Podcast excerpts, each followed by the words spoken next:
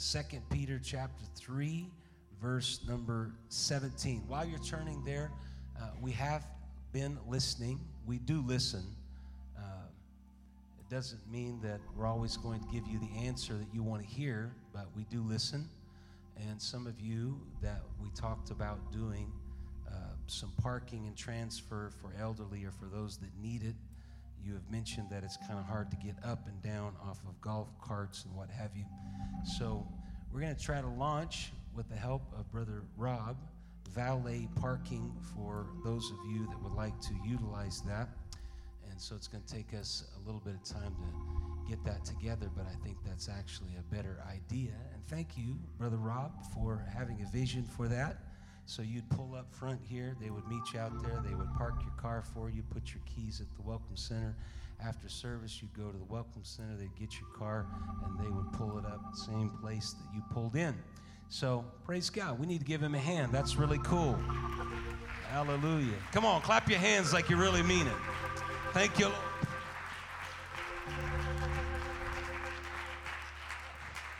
Now, don't everybody take the opportunity to say you need valet parking. Okay?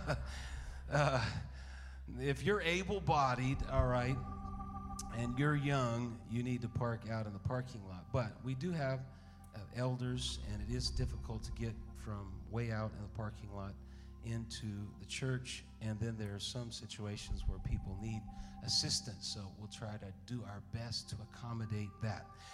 Second Peter chapter 3 verse 17 You therefore beloved seeing you know these things before beware lest you also being led away with the error of the wicked fall from your own steadfastness. Everyone say steadfastness. Don't fall from your steadfastness or your perseverance or your consistency, but grow in grace and in the knowledge of our Lord Jesus, our, the Lord. Grow in knowledge of our Lord and Savior Jesus Christ. To him be glory both now and forever. Amen. Don't fall from your steadfastness, but grow. Everyone say, grow. Grow in grace and in the knowledge of our Lord and Savior Jesus Christ. Amen. I want to this is a weird title here tonight, but you'll understand in a moment. I want to speak to you about the number 14 chair. The number 14 chair, and we'll talk about how that connects to this passage of Scripture. Lord, we thank you for your word. We ask that you would direct us tonight. We thank you for the encouragement that we can find through the word of God. We ask these things in Jesus' name we pray. Amen. God bless you. you can be seated. Have you ever felt frustration and trepidation? When you see assembly required on a package.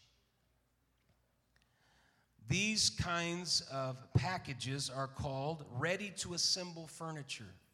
They're also known as knockdown furniture, flat pack furniture, or kit furniture. And all of that means there is assembly required that the customer must do. The components are separate, they're packed for sale in cartons, and there's some assembly instructions, and sometimes uh, there's hardware. and the furniture is generally, this is a key word, generally simple to assemble with basic tools such as screwdrivers, which are also sometimes included. And the reason for that, the reason it's very popular, is because customers can save money by assembling the product themselves. The producers and merchants benefit from selling ready to assemble furniture because the furniture is bulky once it is assembled and thus more expensive to store and to deliver, so it makes it easier to deliver, to ship, since the assembly work is done by the consumer instead of the manufacturer, its price can be lower, and a furniture assembly service industry has developed, making it easy for consumers to employ someone knowledgeable to assemble their furniture for them. So if you have white glove delivery, they'll deliver it, they'll drop it off, they'll bring it in, they'll unbox it, they'll put it up, and then they'll take the boxes away. If you don't have white glove de- delivery, that means that you're doing everything. And there's usually some instructions in the box, and there's an assembly that is required, and there are steps to do that. Most of this kind of furniture is made from chipboard or MDF, medium density fiber board, and the cost of producing this type of furniture is cheaper than using solid wood. That low grade timber is coated with a polymer laminate to replicate various types of wood, allowing a high quality looking finished product. Has anybody ever put together any of that kind of stuff here before? Yes, just about all of us have. This goes way, way back. This is not a new invention. This goes all the way back, this type of engineering, to 1859 where the most popular item was introduced in the year 1859. In 1859, the number 14 chair is the most famous chair made by the Thonet Chair Company. It's also known as the bistro chair, and it was designed by Michael Thonet and introduced in 1859, becoming the world's first mass produced item of furniture. This is, that's not it, but go ahead and show us the number 14 chair.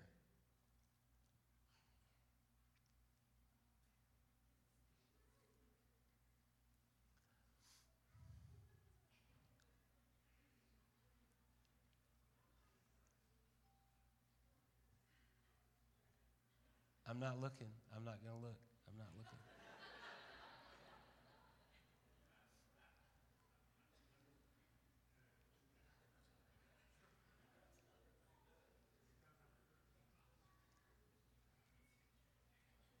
Have to look here in a minute.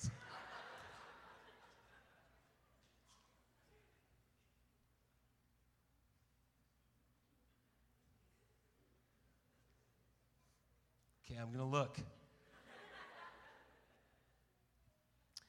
It's made of bent wood. It, did, it required years to perfect. It had a very affordable price and simple design. It is one of the best selling chairs ever made. Some 50 million number 14s were sold between 1859 and 1930, and millions more have been sold since. Thonet's number 14 chair, there it is. Do you recognize this chair? This is a bistro chair. This chair was made of 10 screws two nuts, and six pieces of steam bent wood. They could be mass produced by unskilled workers and disassembled to save space during transportation. That is the bistro chair, 1859, the number 14 chair, in which you could flatten it into a package, take it out, and with just a little assembly, you could put together a bistro chair. So the technology goes way, way back. The more modern version of flat packing came from an individual by the name of Gillis Lundgren, and he was the fourth employee of the giant Swedish store IKEA. He had the idea of flat packing and engineering furniture when he was trying to transport a table in his car. According to reports, he had to saw off the table's legs so he could put it inside the car and bring it home. And he talked to his boss at IKEA about the idea of selling flat pack furniture in 1956. And so IKEA starting, started to manufacture, engineer, and assemble flat packing furniture. It's one of the largest furniture stores in the world. They started in 1956, and the most popular flat packing item that Gillis Lundgren built was the Billy Book case. The Billy Book case. This is how prevalent that case is. You probably have one, or you've put together one, or you've seen one. There is one Billy Book case for every 100 people in the world. It's just a simple case that's got a cardboard backing on it. It flattens down into small packaging. You take it out, you assemble it, you put it together, and all of a sudden, you've got a bookcase. Thank you very much. You can drop the number 14 chair. The number 14 chair was one of the earliest inventions of assembling something and being able to create furniture. Well, we're not here talking about furniture uh, entirely, but we're using that as an illustration to talk about how we grow in grace and in the knowledge of our Lord and Savior Jesus Christ. There are some assembly things that go into that. It doesn't just happen all at once, but there's some things that we take step by step. We talked about a week ago talking about how God uh, utilizes small incremental things in our life to develop us and to grow us. And this is somewhat uh, in relationship to that. There's some assembly acquired, there's some things that you have to do. And, and I know every single one that has ever taken out one of those manuals and started doing that uh, there's a lot of things that go through your head. Number one, you, you think about the engineer that has to think about all those steps and how you're going to get a finished product out of a gazillion pieces. And so you've got to label all of that. And then you've got to put pictures. And every single one of us has been frustrated at times because when you start going through all of that, you wonder who in the world is trying to torture you with all of those instructions. And then some of you get very, very impatient and you decide, I know how to do this on my own. I'll just slap this together. And then you find yourself having to go back and reassemble and take that manual and follow that. There's some assembly required in this thing called living for God and spiritual formation and growing. Everyone say, grow there is a growth pattern that God puts us on and desires us, according to this passage of scripture that we started with, to grow in grace and knowledge of Jesus Christ. There's some assembling that has to take place, things that go together. And though this list that I'm going to give you is not exhaustive, these elements are important if you're going to grow in the knowledge and in the grace of Jesus Christ. I want to say from the outset in introduction here tonight that that should be our desire is that God takes us and develops us to be used in the kingdom of God. Is that why you're here tonight? Praise God. I want to I want to grow in him. I want to develop my spiritual life. Amen. I don't want to be stagnant. I don't want to go backwards. I want to go forward. I'm not interested in going backwards. I want to go forward. And so there's some assembling to that. that spiritual formation that takes place in a person's life. There's some assembling that takes place. Things have to go together. There's some instructions. Obviously, the Word of God is important to us. And you can't jump out, get impatient, and say, Well, I'm just going to do this my way. It has to be done God's way because God is ultimately the supreme engineer that puts the instructions together. I guarantee you, because I put some of them together. And when I got it together, it didn't look like was on the package, which means I did something wrong. But when you assemble the way God intends for you to assemble your life, what comes out of that process is something that is valuable. It is something that is worthy. It's a testimony to how great God is. It's a sovereign thing. Amen. Praise God. So there's there's some assembling acquired.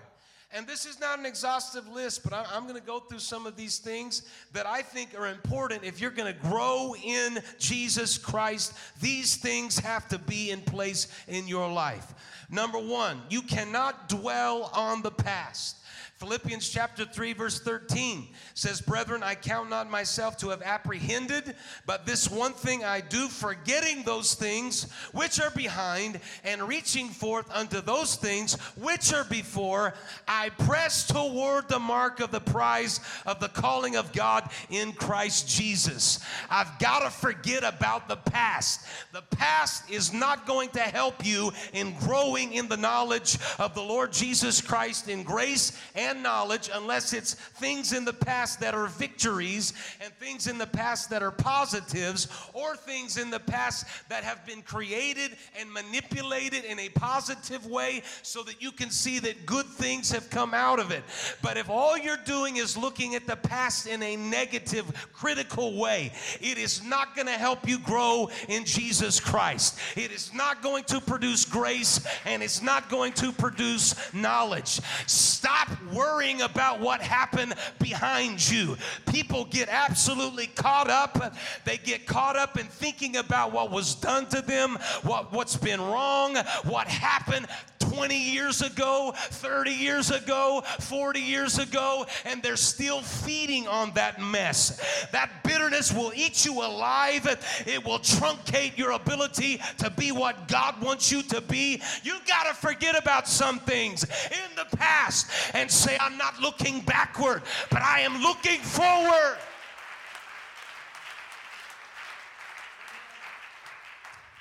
There's a clever point that I've heard made in Romans chapter 8, where Paul is going through and talking about all the things that cannot separate him from the love of God. And somebody said very cleverly, the thing that is not in there, I don't know if that's really a deal or not, but it's interesting that the thing that he's left out that could separate someone is their past. And Paul says nothing about the past.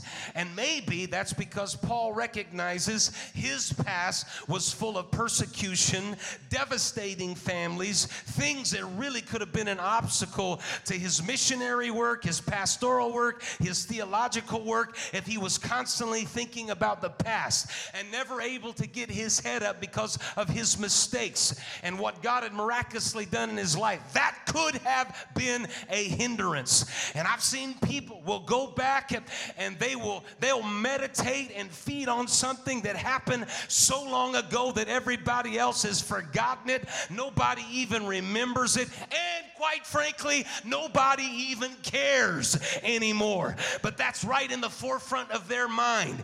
And it afflicts them, it causes them problems. You know what it takes? It takes about three months for people to absolutely forget. I don't care what it was. You need to stop worrying about the past and say, My future is what I'm pursuing. I'm not living back there with that guy. I'm pursuing what God intends for me to be.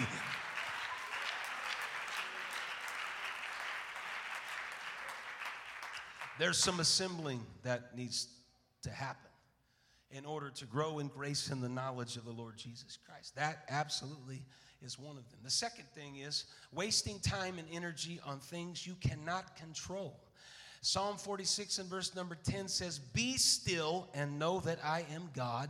I will be exalted among the heathen, I will be exalted in the earth. Man, the human condition, especially among a set, a subset of the population that fixate on this. And in some ways, I've got some of this, and I, I got, I got, I got to, I got to be careful because everything falls apart if, if it's not just working right, and this is not going right, and that's not going right. Then all of a sudden, the whole thing is not right. So that's bothersome. But there's some things that you cannot control. So one of the assemblies that is required in in this spiritual formation is stop wasting time and energy on things you can't control. There are some things that I don't have any control over. Praise God. But there's one thing I do know I do know that I can be still and know that God is God in the midst of whatever I'm going through. I, I can't move the levers on what other people do, I have no power to do that. So, why am I stressing over things that I don't have control over?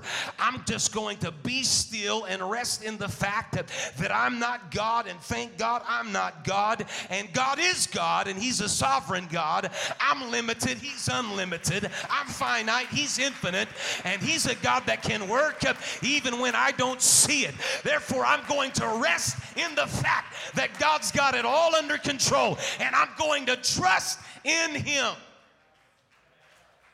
Praise God. Number three, stop living in the trap of trying to please people. Galatians chapter 1 and verse 10 said, For, I, for do I now persuade men or God? Or do I seek to please men? For if I yet please men, I should not be the servant of Christ. Living in the trap of trying to please people. 1 Thessalonians chapter 2 verse 4. But as we were allowed of God to be put in trust with the gospel, even so we speak not as pleasing men, but God which trieth our hearts. Colossians 3:23 and whatsoever you do do it heartily as to the Lord and not unto men. Stop living in the trap of trying to please people. At some point, you have to recognize God is in my life, God is going to use me, and there are going to be people that don't like it. They're going to be, be people that, that, that have no intentions of liking it or celebrating my success and so I'm not going to worry about that because I'm not trying to please people. I'm trying to please God. If you try to please people, you're going to get influenced over here. And then there's another group that you forgot about that's over here. And so now you're trying to please this group and that group and every group and there's all kinds of group and you will go absolutely stark raving mad. I am not here to please you. I'm here to please God. I want to please God. I want to do what is right before God. I'm not going to get in the trap trap of trying to please a certain subset. The world, I'm not going to try to, to, to, to allow the world to influence me. I'm not wanting to be popular in the world. I want to live for God and I want God's favor upon my life and God's blessing upon my life. That's what matters. And if you're going to be somebody that grows in grace and grows in knowledge, you've got to stop worrying about what other people think. You come to God and everybody becomes a theologian. You can't worry about what they're thinking. You just keep living for God. You keep trusting God. You keep following after God. That's what's important. I'm going to please God. The Jews, Jesus did all kinds of miracles, and the Jews had a problem with that. They had a difficulty with that. Nevertheless, among the chief rulers, also many believed on him, but because of the Pharisees, they did not confess him, lest they should be put out of the synagogue, for they loved the praise of men more than the praise of God. They, they believed, they would have followed Jesus, but they were fearful. And they were fearful because of the Pharisees. And they didn't want to be put out of the synagogue. And so the scripture said they loved the praise of men more than the praise of God living in the trap of trying to please people. There's some assembly acquired to spiritual formation. Number four, feeling sorry for yourself. Feeling sorry for yourself. Feeling sorry for yourself. Feeling sorry for yourself. Cancel the pity party. Nobody is going to come. Every time you open your mouth, you start talking about stuff that you've talked about over and over and over and you act as if your problem is greater than anybody else's problem and that nobody has ever experienced anything like your experience. Ladies and gentlemen, I want you to know something. Every single person in this building has problems because life is full of problems. And so if you're not careful, you will think that your problem is, is insurmountable and bigger than everybody else's problem. It's not. It is not. Cancel the the pity party. Every human being is prone to self pity. We are born self centered with the powerful drive to protect our ego and our rights. But this is one uh, indication that it is not right because it has self in the biggest middle in the, in the middle of it. Anytime we focus on ourselves other than self-examination, we're in the territory of the flesh, and our sinful flesh is the enemy of the spirit. When we surrender our lives to Jesus, our old nature is crucified with him. I've got to stop worrying about all this stuff and having a pity party of, of myself and all that's been done to me and recognize that God is so very good and I need to be thankful. You can't be thankful when you're in the middle of a, a pity party. But if you get out of the pity party, you recognize that God is worthy and He's worthy to be praised. It was a pity party that brought down Samson, it was self sin that the young ruler walked away from Jesus. Was a pity party that King Ahab wanted Naboth's vineyard. And he lay on his bed soaking and he refused to eat until his wife came and said, What's the matter, Ahab? Self pity is never good. It's never good. Life provides many opportunities to experience rejection, injustice, and the cruelty of humanity. And our natural response is self protection, which often results in self pity. But we can choose to either walk in the flesh or we can walk in the spirit. Amen. Number five, giving up after failure. Giving up can be a learned behavior. Well, why don't you try to do this? Well, I've already tried to do that and it didn't work.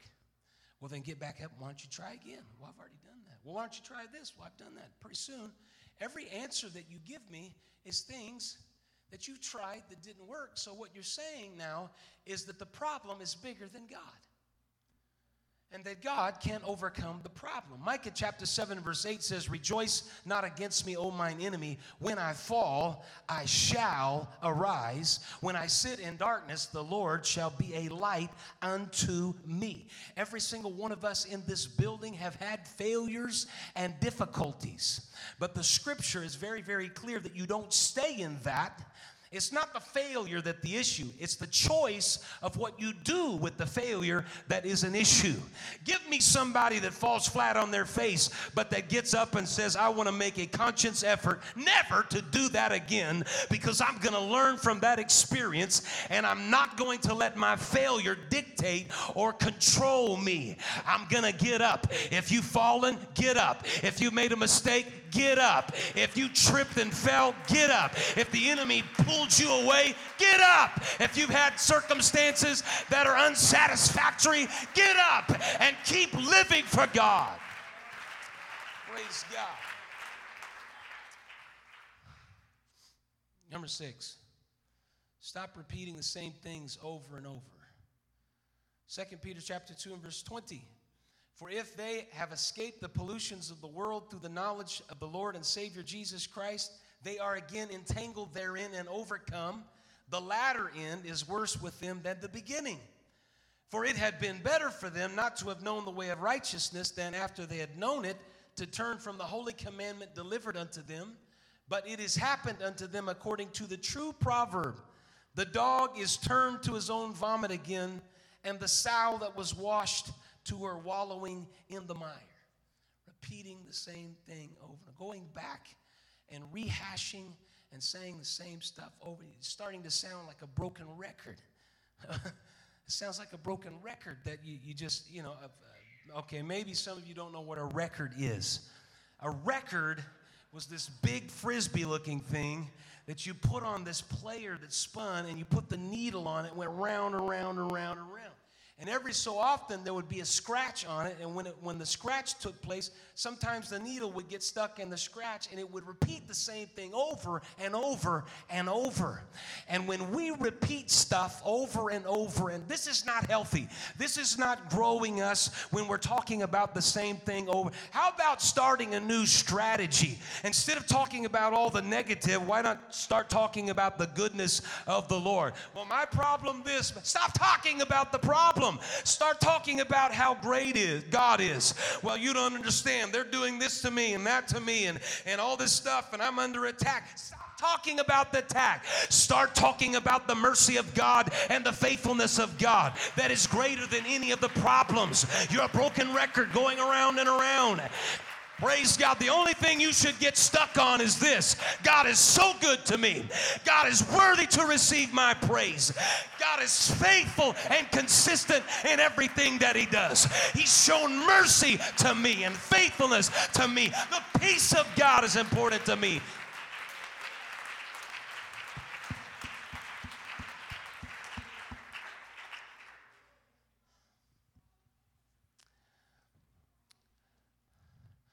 Another assembly is fear of change.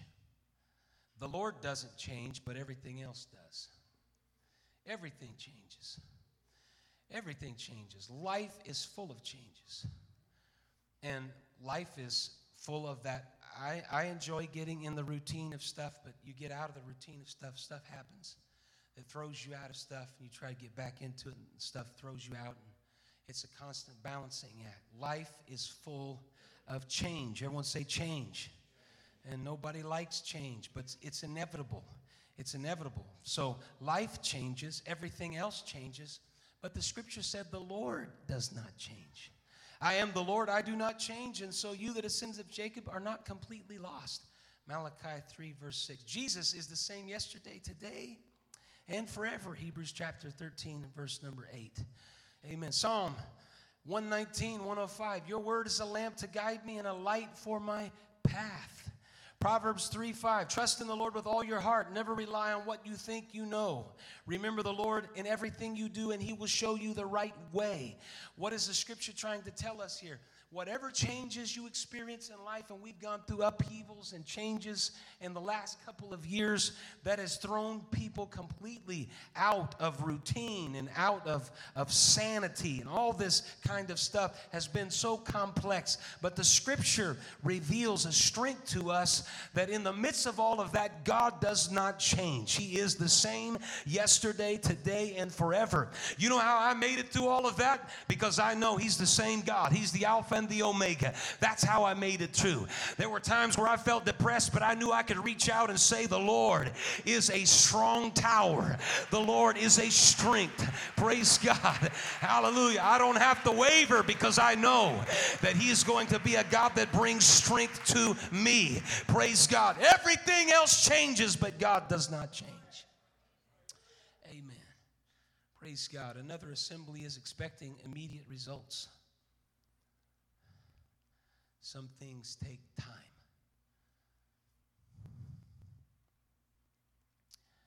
Another thing is living with an entitlement mentality.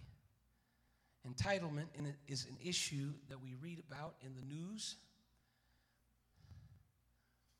We can read about an individual that gives to us a great illustration about entitlement in the man whose name was Naaman that had leprosy.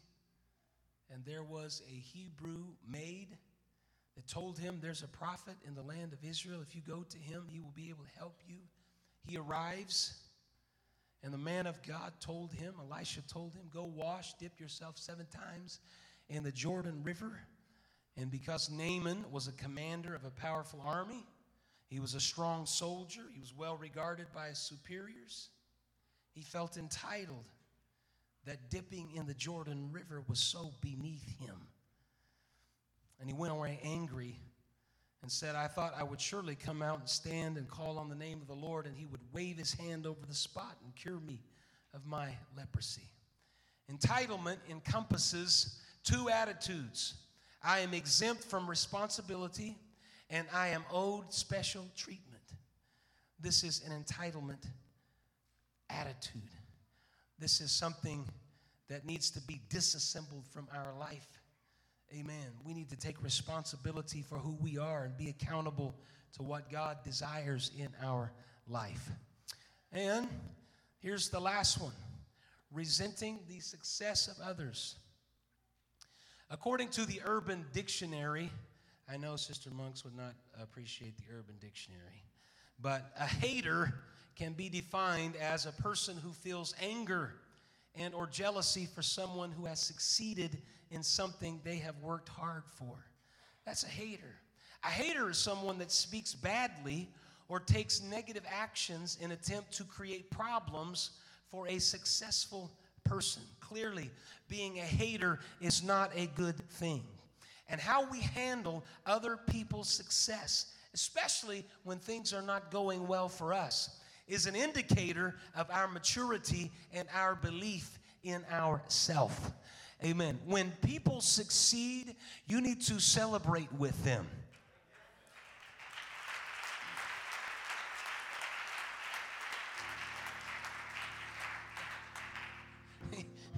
You, you don't need to walk around that brand new car and say, That's really nice. Oh, look, is that a scratch right there?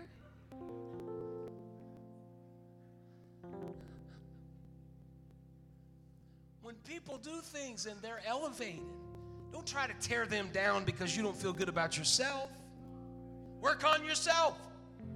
And say, God, if you bless them and they're successful, I know that you can elevate me. So I'm going to rejoice in what they're doing because I want you to do great things in my life. You will never get anywhere if you just tear people down.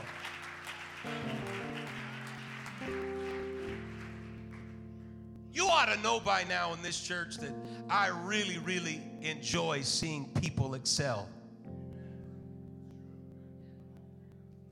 How many of you remember Chuck Coburn came and preached for us? He preached winter camp, came preached 238. Bald headed guy, remember him? Threw water all over the place, stuff going everywhere. You remember that guy? Did you? He's a great preacher, great evangelist. Now he's pastoring a great church. He never preached one time in his home church. Pastor didn't allow anybody to preach but himself. You know what I enjoy? I enjoy watching other people feel the anointing of God, and all of a sudden, God starts working in their life and elevating them. I'm not in competition with them. I want to see them grow. That's why I open up this pulpit often to people in our church to preach. And you know what happens? What happens is there's a depth that grows, and all of a sudden, it doesn't matter who steps in this pulpit. I, to be here and the Holy Ghost can do great things because somebody is preaching, because God is working through them. I'm not in competition with them, I'm celebrating with them. Praise God. Ministry is not about competing Hello. Hello. It's about creating and unleashing the power of God. We start comparing ourselves and we get in a competition with each other. You think ministry is going to rocket?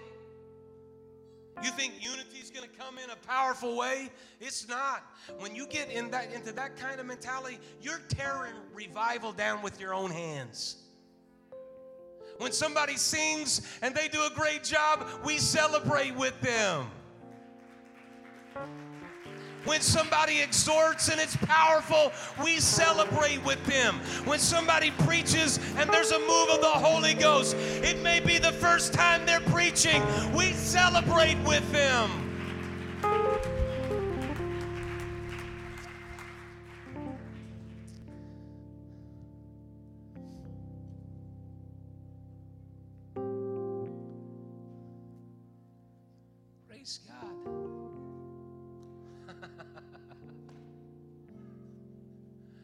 I don't want to compete with you. I want to see you do great things in the kingdom of God as we stand together tonight.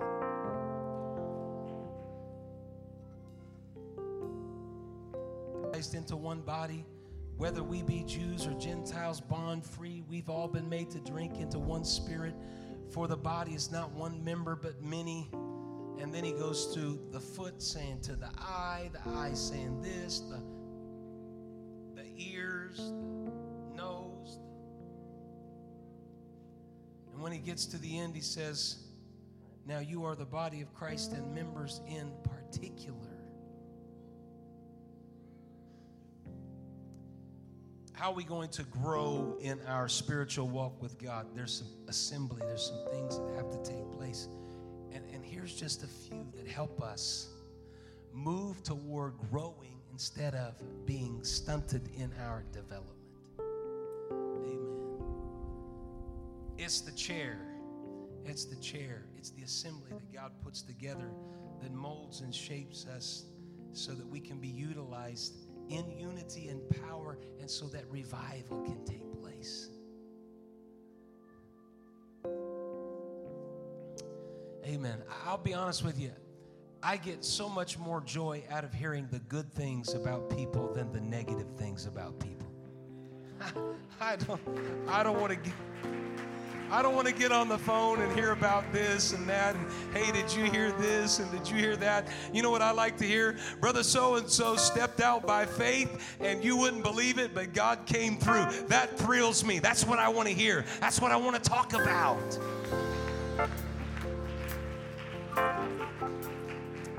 Praise God. So, our altar service tonight is going to be that we're going to honor one another by speaking faith or speaking something into someone else's life that is a positive thing that brings together unity and helps us understand we are in this thing together because there is only one body of Christ and members in particular.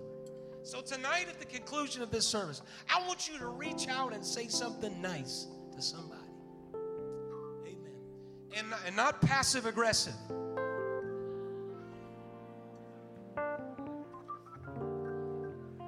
Wow, that's a there was a response there. Not passive aggressive. Listen, listen, listen just for a minute. If you say, "Well, I don't understand what passive aggressive is." I'll give you a couple examples, okay? Anybody that says to you, "Now, I don't want to be rude." Whatever's coming after that's going to be rude, okay? That's passive aggressive. Somebody that says, "That was a surprisingly good decision," or shockingly. They've just given you a positive compliment in a backhanded manner. You did a great job. It was surprising. I was shocked. Oh, thanks. Yeah, thanks. I appreciate that. Don't ever say little. Don't ever say little. Man, your little exhortation was so powerful. That was awesome. That was great. Man, I've heard some good messages, but that little message you preached on Sunday night, whoo! That is terrible. Terrible. That's called passive aggressive. Backhanded compliments. You're so lucky you got that promotion.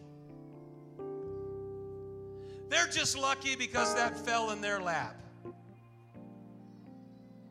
You've just minimized everything and made it smaller in your own eyes. It's passive aggressive. Any promotion, any achievement, you're devaluing and belittling something. Praise God. Might have fell in your lap, but my goodness, look what you have done with it. God has been so, good. Woo!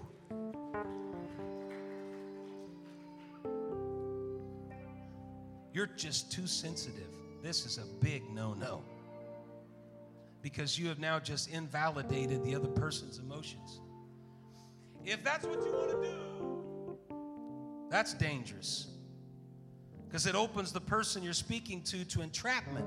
They think you're giving them per- permission to do what they want to do, but the reality is far different based on the way that you say it.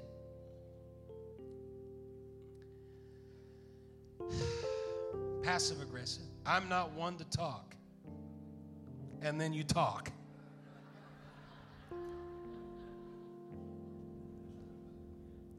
Praise God. So,